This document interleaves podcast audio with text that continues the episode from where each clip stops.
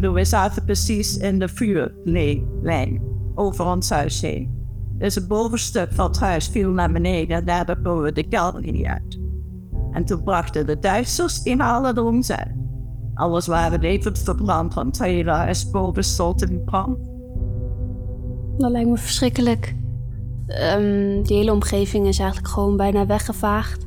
Ik denk echt als dat gebeurt, dat ja, het is gewoon niet voor te stellen. Dat zou ik ook nooit willen meemaken. Mijn vader had een leren riem en dan sneed hij stukjes af, zodat we iets in de mond hadden op te kauwen. Dat je het gevoel had dat je mond niet zo droog werd. En de sneeuw die we naar binnen haalden om te zuigen. En het enige eten wat we hadden was die uh, tulpenbollensoep. Het is dan al koud en dan heb je zo weinig te eten. Dat is echt. Uh, dan heb je helemaal geen spek op je bont. Dus dan is het nog kouder, gewoon de wind en zo. En tulpenbollensoep, lijkt je dat lekker? Nee. nee, dat lijkt me niet zo lekker.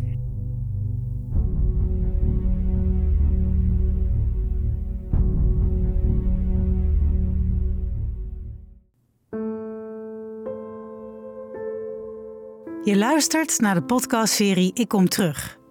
Waarin je verhalen hoort van de ruim 100.000 mensen die de slag om Arnhem hebben meegemaakt. In 1944 moesten ze hals over kop hun huis verlaten. Niemand wist waar naartoe of voor hoe lang. De Duitsers hadden Arnhem bezet en wilden ruimte maken om de stad te kunnen verdedigen. Mijn naam is Linda Geerdink en ik sprak twintig ooggetuigen met ieder een eigen litteken.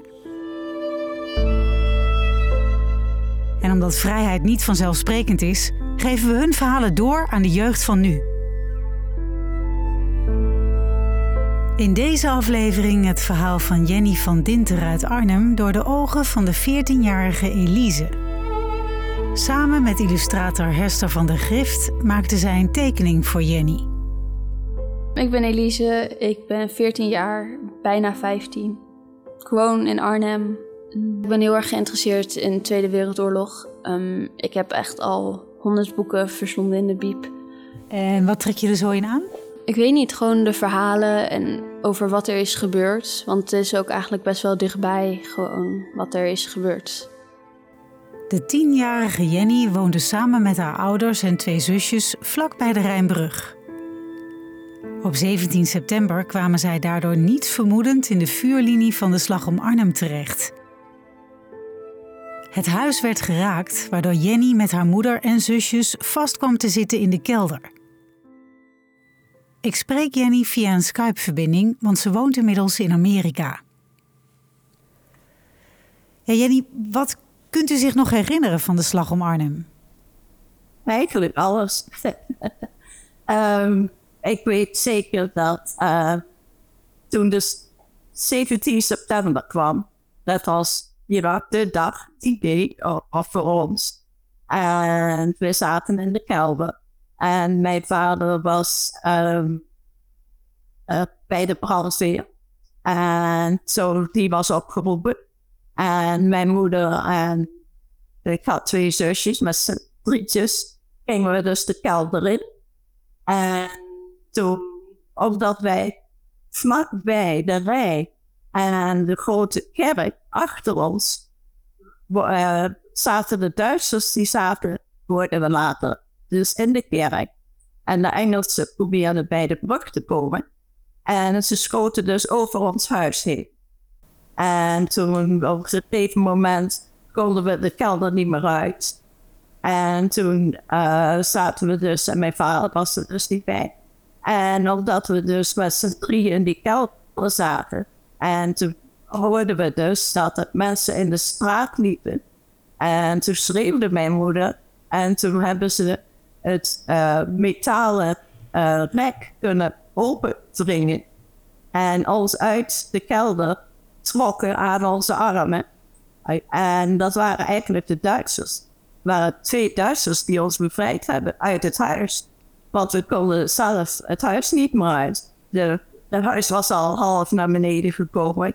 En de kelder zat dus helemaal dicht, behalve dat ijzeren poster. waar ze ons uithaalden. Maar we hebben zeker, wij zelf, mijn moeder en drie kinderen. Dus hebben we zeker in de kelder drie nachten gezeten. Voordat ze ons eruit halen. Hoe overleefden jullie? Je was drie dagen in die kelder. Ja, en we hadden dekens meegenomen en wat mijn moeder had weggemaakt. Wegpotten. Dus we hebben koude boontjes gegeten. En waar sliep u? Op het, um, in die kelders vanwege um, ze hadden gewelven, gewelven, die kelder. En daar lagen houten planken op. En dan hadden we dus dekens meegenomen. Dus we sliepen op het deken op die houten planken. En we aten boontjes uit de wegpotten. Dat meen ik heel goed. Het huis was dus getroffen tijdens die bombardementen? Ja, ja. Ja, ze schoten van de, van de kerk naar de brug. Dus ik bedoel, we zaten precies in de vuurlijn over ons huis heen. Dus het bovenstuk van het huis viel naar beneden en daardoor komen we de kelder En toen brachten de Duitsers in alle ons uit. Alles waren levend verbrand, want het hele huis boven stond in brand. Wat denk je als je dit zo hoort, Elise? Dat lijkt me verschrikkelijk. Ik denk echt, als dat gebeurt, dat ja, het is gewoon niet voor te stellen. Dat zou ik ook nooit willen meemaken. En toen moesten we dus rennen naar het Veldplein, richting het Veldplein. Maar daarom waren zoveel dode mensen nagedaan. Op het Veldplein soldaten en gewone mensen. Ik had me nog zo goed herinneren en voorstellen dat we echt een beetje al de lijken, dode mensen heen te lopen, gingen we naar het hotel De Pax. Mijn moeders vriendin. En die namen ons in, maar dat duurde ook maar één of twee dagen, want het werd veel te gevaarlijk. En toen gingen we lopen naar Eerbeek. En toen was het al, in plaats van 17 september, was het 20 september. Goed, toen waren jullie uh, op weg. Jullie zijn gevlucht. Via Eerbeek kwamen jullie terecht bij een familie in Spakenburg. Je weet ook niet waar je terechtkomt. En de mensen waar je dan telkens weer bij moet komen te zitten, die weet ook niet hoe die zijn. Straks zijn ze echt verschrikkelijk en dan moet je daar heel lang mee zitten. Dus nee. Ja, niemand zit echt op elkaar te wachten misschien. Soms werd je met open armen ontvangen, maar soms ook helemaal niet. Nee. Maar ja, het enige voordeel was wel, je hebt, omdat je met zoveel mensen dan waarschijnlijk bent, is het wel weer warmer in het huis. Mijn grootouders waren in Spakenburg en toen hebben ze ons Islam teruggekomen en die heeft ons uit EHB naar Spakenburg gebracht. Maar mijn vader was er nog steeds niet bij. En um, in Spakenburg, althans in het begin niet. En toen hij later kwam, hij was opgepakt en heeft in Amersfoort in de, in gevangenis gezeten.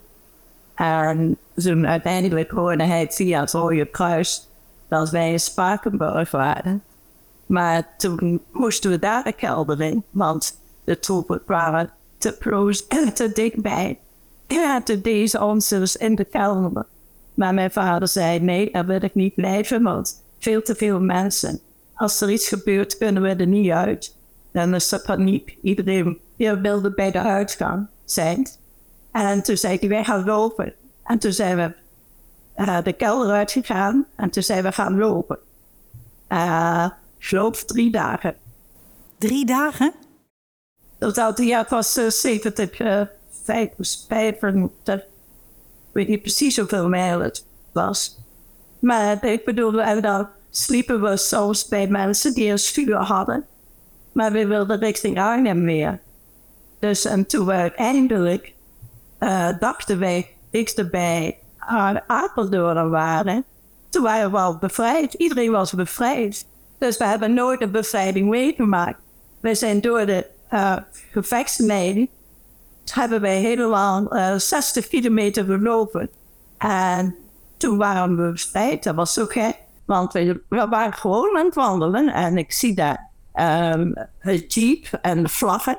En er waren de Amerikanen. En ik dacht van, hoe komen die hier nou? En toen zeiden ze tegen ons, wel, jullie hebben de lijn gepasseerd waar de oorlog was en waar het al bevrijd was. Want iedereen zei, maar jullie zijn bevrijd. Ze zeiden, hoe kan dat nou? Want dat was zo'n vreemde ervaring van ons. Dus we zijn lopen de vrijheid ingelopen, zo Ja, En, eh, maar we waren, like ik zei, met onze voeten hadden geen voeten meer. En mijn jongere zus, die is drie jaar jonger, dus dat was zeven. En eh, die, uh, die moest altijd worden. Die was door die tijd. En de hongerwinter in Spakenburg. En de sneeuw en de kou. En dat was eigenlijk de ergste winter in 44, 45. Het is heel gek, maar het is het latere jaren weet je dat dat die winter veel erger was dan normaal eigenlijk. Eigenlijk bijzonder dat jullie dat überhaupt overleefd hebben. Oh ja, het hele verhaal. Ja, maar vooral ook die hongerwinter, dat jullie dat overleefd hebben. Hoe hebben jullie dat gedaan? Uh, uh, soep van uh, kregen we dan een beetje van tulpen, soep. En uh, die was blij dat hij zat om op te kouwen. En uh, mijn vader had een leren riem en dan sneed hij stukjes af, zodat we iets in de mond hadden op te kouwen. Dat je het gevoel had dat je mond niet zo droog werd. Dan, dan laat ik als kauwgom ik nu zou zeggen. Nee, wij met stukjes leer in die tijd. Uh, er was daar ook geen eten meer in die tijd. Ik bedoel, de Duitsers namen alles in. En uh, dan hadden we dus de, de leren en de sneeuw die we naar binnen haalden om te zuigen. En mijn grootmoeder uh, probeerde wat uh, appeltjes te stelen. Stelen. Moet je voorstellen. En die viel van de ladder af en scheurde helemaal open. En tegen dus geen appeltjes. Dat is wel heftig. Dat, dat maak je niet elke dag mee. Ja, ook gewoon, dat is gewoon niet normaal dat die Duitsers zoveel stalen van gewoon de burgers. En dan ook dat die grootmoeder dan probeerde appels te halen. Mm, ja, te stelen. Ja, dat vond ik dan wel ook weer dapper. En ik snap het wel, maar het is natuurlijk ook niet helemaal de bedoeling. Dus ja. En het enige eten wat we hadden was die uh, tulpenvolle soep. En, ja, en de gaarkeuken. We moesten in een lijst staan voor de gaarkeuken. Ja, het is dan al koud en dan heb je zo weinig te eten. Dat is echt. Uh, dan heb je helemaal geen spek op je bont, dus dan is het nog kouder, gewoon de wind en zo. Dus... En tulpenbollensoep, lijkt je dat lekker? Nee. nee, lijkt me niet zo lekker. Maar ja, als je niks anders kan, lijkt me dat ook wel weer ja, fijn dat je dan zoiets hebt. Ja, dat was natuurlijk ongelooflijk vies, die tulpenbollensoep, maar je moest iets. Je moest iets. In ieder geval, het was een beetje warm. Jullie waren uiteindelijk terug in Arnhem. Uh, de bevrijding hebben jullie dus niet echt meegemaakt. Hoe lag alles erbij? Hoe, wat trof jullie aan? Niks. Ons huis was er niet meer. Wij woonden bij de Waldburgkerk. En de Waldburgkerk was verschalen. En de grote kerk was... De tops was er helemaal af. En de school was helemaal niet weg, maar je kon er niet meer in. Ik bedoel, het was gewoon puinhoop. En zo, er werd een noodlokaal gebouwd. Gewoon een houten noodlokaal. Waar we dan, nou, misschien, wat ik kan me herinneren, misschien één, twee keer per week een paar uur naartoe gingen. We moesten, waren echt achter natuurlijk. Dus we moesten veel uh, uh, huiswerk kregen, altijd enorm veel om er anderhalf jaar in te halen. Maar je wist niks meer, je had geen vriendinnen meer en je wist niet of die nog zouden leven. En omdat mijn vader bij de brandweer was, waren wij dus eerder terug dan de meeste mensen waren. Verschrikkelijk. Hebt, um, die hele omgeving is eigenlijk gewoon bijna weggevaagd. En dan heb je ook geen idee of nog de mensen om je heen, uh, je vriendinnen, hoe die het hebben meegemaakt, of die nog überhaupt wel leven. En kun je je voorstellen dat je dan terugkomt en dat er gewoon niks meer is? Nee. Ben je wel eens bang voor een derde wereldoorlog?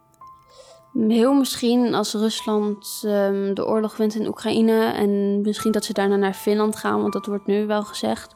Dat ze misschien toch door zullen stromen Europa in. Um, en dat er dan misschien wel kans is dat wij ook zoiets mee kunnen maken. Maar ik denk dat de kans wel heel klein is. Want Ehm, de Europese Unie die gaat daar natuurlijk met z'n allen op af. Dan heb je Amerika waarschijnlijk ook nog die gaat helpen. Dus dan wordt Rusland waarschijnlijk wel echt gelijk gewoon verslagen. Dus hebben wij er niet zoveel last van. En het Rode Kruis ons een huis op de Apeldoornse weg. Ja, dat langzaam kwam het leven weer op gang. En dan hebben we dus een paar jaar gewoon. Uh, om het zelf nooit te vergeten, verzorgt u nog steeds het graf van een Engelse soldaat. Ja, in die tijd, ja. En dat was een, uh, uh, ze vroegen dat aan de schoolkinderen. En dan gingen we daarheen en, en zeg maar een paar weken. En dan na een paar jaar werd ik nog contact op. de school deed dat eigenlijk, die ons die soldatennamen gaf. Dus toen schreven wij naar die vrouw, vrouw. En twee jaar later kwam ze over. En uh, ze zijn eigenlijk altijd vrienden gebleven. Dat. Ze had uh, een dochter van drie jaar. Ze is nooit hertrouwd. Maar toen die dochter ouder werd, nam die dochter ook contact op met ons. En uh, totdat de moeder stierf. En dus uh, toen was het voorbij. Maar uh, in die tijd was het fijn om die uh, vrouw over te kunnen krijgen uit Engeland. Al de gasten bezoeken. Dat wij al die jaren in het begin hebben voor gezorgd. Dat ze extra steven kregen. Daarna liet die, die houten kruisen die wij verzorgden. En, en je vergeet het nooit. Ik bedoel, het is... Kunt u vertellen wat, wat het met u heeft gedaan? Uh, de angst. De angst voor uh, brand voor mij, nog steeds. Ik ben als ze dood als ik brand zie. Ik kan uh, in mijn gedachten, als ik ergens een, vuurtje zou zien, ik daarom ik wil elektrisch kopen, ik wil geen, niet op gas kopen, want dat zijn vlammen. Wat denk je? En dus dat was mij altijd de, de, de toen wij dus uit het huis getrokken werden, dan kijk je toch om. En die hele straat stond in brand. Het was niet alleen maar ons huis. Het was de, hele straat stond in brand. En dan loop je dan doorheen om, om het te ontvluchten. En daarom is dat brand altijd een heel, heel naar ding geweest. En nog steeds is. Lijkt me verschrikkelijk. Je kan niet eens normaal gewoon koken, lijkt me. Want ja, nu hebben we wel het geluk dat er ook gewoon elektriciteit is op te koken. Maar ik denk dat um, net na de oorlog dat dat nog niet was. Dus dat ze toen wel echt op vuur moesten koken. En dat je dan bang bent ook. Dat lijkt me echt gewoon als je een klein vuurtje ziet of zo. Dat je dan al bang bent dat het zulke grote gevolgen kan hebben. En ja, lijkt me onvoorstelbaar. Ja, heftig is dat hè? Nou ja. Dat ze dat gewoon altijd met zich meedraagt met haar meedraagt. Ja. Het is gewoon niet normaal eigenlijk. U woont inmiddels in Amerika en toch doet u mee aan dit project. Dat betekent dat u het belangrijk vindt dat dit verhaal wordt doorverteld. Waarom? Omdat ik vind dat vele mensen tegen die als kinderen die nu geboren worden, die vergeten gewoon wat we allemaal meegemaakt hebben. En hopelijk dat ze er iets van kunnen leren. Dat ze denken van, ja, de toekomst moet er beter uitzien voor iedereen. Ik, heb, ik had lang gewacht met het neer te schrijven. Maar ik heb nu een achterkleinzoon. En ik dacht, hij weet niks van mij. Als hij ouder wordt, weet hij niks. Weet ik niks. Hij ja, oma, ja, die, ja, die, hij komt uit Nederland. En, uh, maar er zit geen, geen achtergrond aan. En dat wilde ik dus laten weten. Niet alleen voor hem, maar natuurlijk voor iedereen. Toen het in de krant uh, gedrukt werd in, in uh, Canada, was dus miljoenen mensen bereikt, die krant. En dus iedereen heeft dat verhaal kunnen lezen.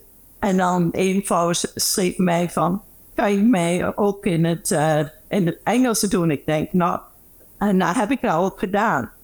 Dus ik ga er nu geen booklet, maar toch wel een, een soort, uh, moet ik zeggen, magazijn of zoiets van maken. zodat ik beide talen erin heb staan. Geweldig dat u dit doet. Kun je de oorlog eigenlijk ooit vergeten? Nee. Speciaal niet nou de Oekraïne.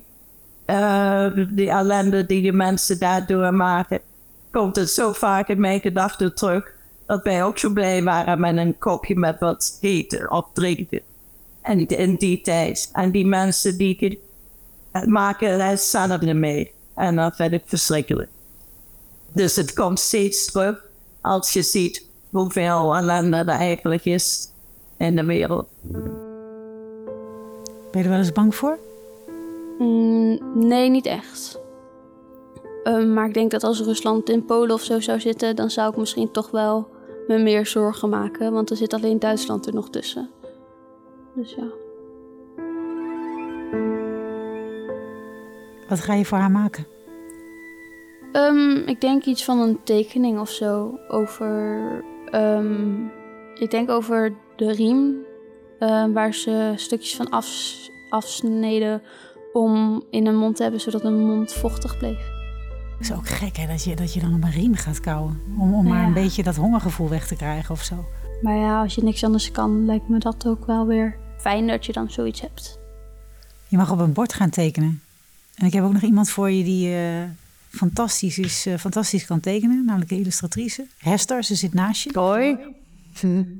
Je hoort illustrator Hester van der Grift. Zij helpt Elise bij het maken van een illustratie op een bord. Een kunstwerk voor Jenny. Ja, je begon al over de riem. Ja. Het is natuurlijk gewoon een leren ding die je in allerlei vormen kan buigen. Misschien kun je daar iets mee. Want ik begrijp dat zij helemaal naar Spakenburg is gegaan. Ja. Ja. Ja, misschien dat je zo een weg van de riem kan maken en dat die stukjes de verschillende huizen zijn waar ze zijn geweest. Ik vind het een heel goed idee. Wil jij zelf beginnen? I mean, ja, het kan. Misschien dat hier de riem begint, zo. Ja. ja. Met de gesp. En dan gaat hij zo... Deze zo om het bord heen. Ja, een soort weg hè, wordt het. De riem. Ja, mooi. Ja. Dan heb je hier van die stukjes zo. Die stukjes die ze gebruikten om te eten. Ja. Ja. Ik vraag me wel af hoe zo'n stukje leer dan smaakt eigenlijk. Wel. Denk niet zo heel erg lekker. Nee, hè?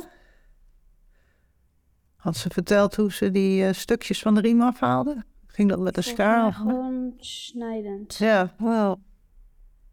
Ja, je zou het mes er bijvoorbeeld ook nog ergens bij kunnen tekenen. En sneeuw gebruikt dus ook, hè? Om de mond vochtig te houden. Oh ja? Misschien langs de weg wat boompjes en misschien sneeuw of zo maken. Een sneeuwpop. Ja. Hier kun je ook sneeuwvlokjes. Die kun je als een soort confetti eroverheen strooien. Dat, dat zou ook wel echt een beetje winters wordt, zeg maar. Ja. ja. Ik weet alleen niet waar de dop is van oh. de... Oh. Ah. En de angst voor vuur? Ga je daar nog wat mee doen? Mm, ja, ik weet niet precies hoe ik dat moet doen, zeg maar. Want ja, je kan niet zomaar een vuurtje tekenen, want dat is... Dan lijkt net alsof er gewoon een brand is geweest of zo. Niet per se dat het een angst is. Maar misschien moeten we dat even omdraaien naar iets positiefs. Dat is natuurlijk ook niet leuk dat zij uh, bang is voor vuur. Hè? Dus dat ja. uh, misschien wil je juist, wat, wat wel uh, misschien mooi is, om maar een, een, kaars te geven. Die staat voor, juist voor het positieve van vuur, hè? warmte. ja.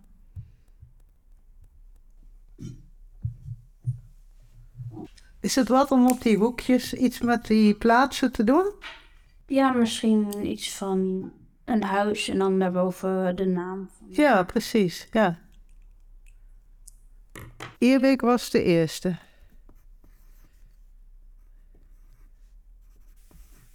Oh, mooi. Nog eentje hier. Ja, precies. Ja.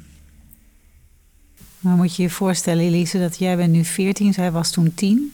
En had toen al zulke verschrikkelijke dingen meegemaakt. Ja, nou. het is echt... Uh... Ja. dat is niet echt iets dat iedereen moet meemaken, ook überhaupt gewoon. En dan al zo jong. Ik denk dat je echt dat je leven lang gewoon meedraagt ook. Gewoon de verschrikkelijke dingen die er zijn gebeurd en zo. Dus dat lijkt me echt. Spakenburg is twee. Maar voor mij mag je wel ietsje groter schrijven. Hm, Je gaat zo kriebelen. Hoe vind je hem geworden? Ehm, ja, heel mooi. Ik ben er ook wel trots op. Ja, hoe denk je dat ze ernaar kijkt straks? Ehm, ik denk dat ze eerst wel gewoon een beetje misschien in shock is, omdat al die herinneringen misschien dan gelijk ook weer terugkomen. Maar ik denk dat ze daarna het wel weer heel erg mooi vindt. Dat ze dat, dat, ze dat nu krijgt dan. Nou, kijk of Jenny daar ook zo over denkt. Vandaag gaat Elise Jenny voor het eerst zien via een live verbinding in het Openluchtmuseum. Videobellen is de enige mogelijkheid omdat Jenny sinds 1978 in Amerika woont.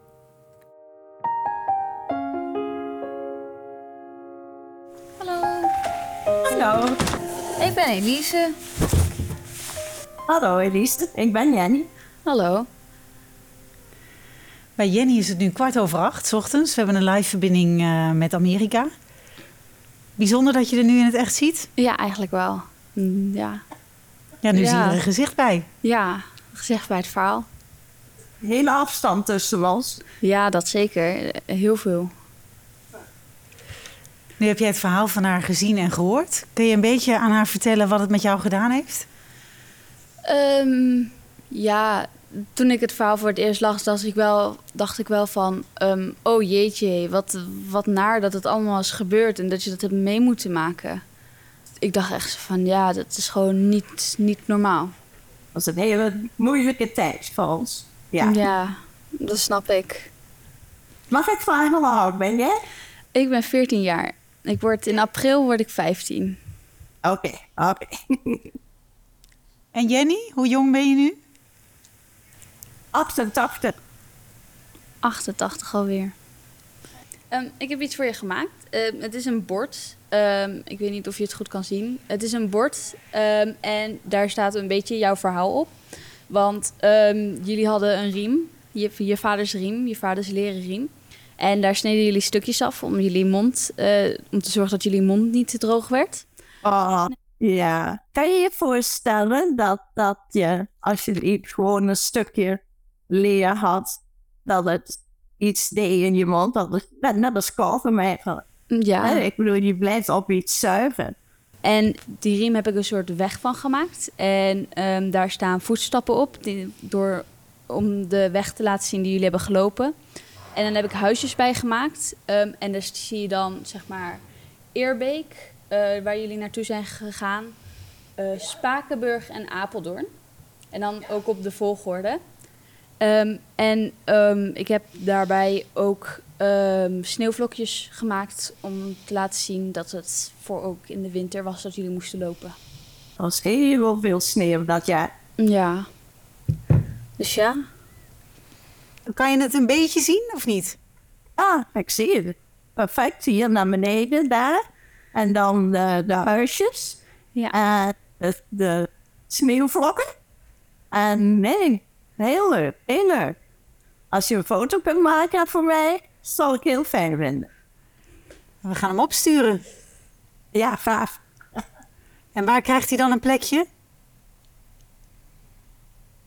Ehm, in mijn kantoor. Hier, in mijn kantoor. In mijn huis. Ik ben heel blij dat u het mooi vindt. Ja, dat heb ik heel lief. Heel lief gedaan. Dank u. Ehm, wat ik het liefste zou zeggen, dat ik hoop dat jouw generatie en jouw nakomende generatie eh, niet die oorlog heeft mee moeten maken dat wij hebben gedaan. En ik denk dat vandaag van de dag de mensen veel eh, liever zijn tegen elkaar om deze dingen te voorkomen. ja, ik hoop ook dat dat niet gebeurt. Het was heel erg in hier te zien. En stuur mij, stuur mij de tekeningen op. Komt goed. Oké? Ja, het was leuk om het gesproken te hebben. Oké, dag meis. Doei! Je luisterde naar de podcastserie Ik Kom Terug. Wil je meer evacuatieverhalen horen? Luister dan hier naar andere indrukwekkende herinneringen. Zo ook het verhaal van Roland van der Gronden. Zijn vader was acht toen hij met zijn ouders en zes broers en zussen naar Zomeren vluchtte. Daar moesten ze zien te overleven in een kippenschuur. Hij vertelde pas op zijn sterfbed wat hij had meegemaakt. Ja, als kind vroeg je er ook niet echt naar, want je merkte wel een bepaald spanningsveld daarin. Ja, wat merkte je dan? Ja, dat, dat, hij vertelde daar niet veel over. Kleine dingen liet hij los. En eh, wat hij dan wel vertelde is dat hij met het eh, schuilen in die boerderij in de, in de Betuwe... dat ze, eh, een, een jongen achter de eh, boerderij vandaan kwam om, om zijn moeder te zoeken... en die werd door een Duitse schu- scherpschutter direct doodgeschoten. Ik heb er eigenlijk geen woorden voor. Gewoon, het is niet menselijk dat je iemand doodschiet omdat, omdat hij op zoek is naar zijn moeder, omdat hij daar niet thuis hoort. Ja, dat vind ik echt heel erg raar, ook om voor te stellen gewoon. De verhalen van ooggetuigen worden steeds zeldzamer. Deel daarom deze podcast, zodat iedereen hoort dat vrijheid niet vanzelfsprekend is. Deze podcastserie is mogelijk gemaakt dankzij de samenwerking tussen Airborne Museum Hartenstein, het Nederlands Openluchtmuseum, de Airborne Region, Bureau Kessel en de NOW Foundation. Met steun van provincie Gelderland, Programma Vrijheid, Gemeente Arnhem, VSB-fonds en het V-fonds. De redactie werd gedaan door Marieke van Kessel. De montage lag in handen van Linda Geerdink. En de eindmix deed Peter Kluiver. Wij hopen natuurlijk dat veel mensen gaan luisteren en daarvoor helpt het wanneer je een recensie achterlaat bij Spotify of Springcast. Graag tot de volgende aflevering.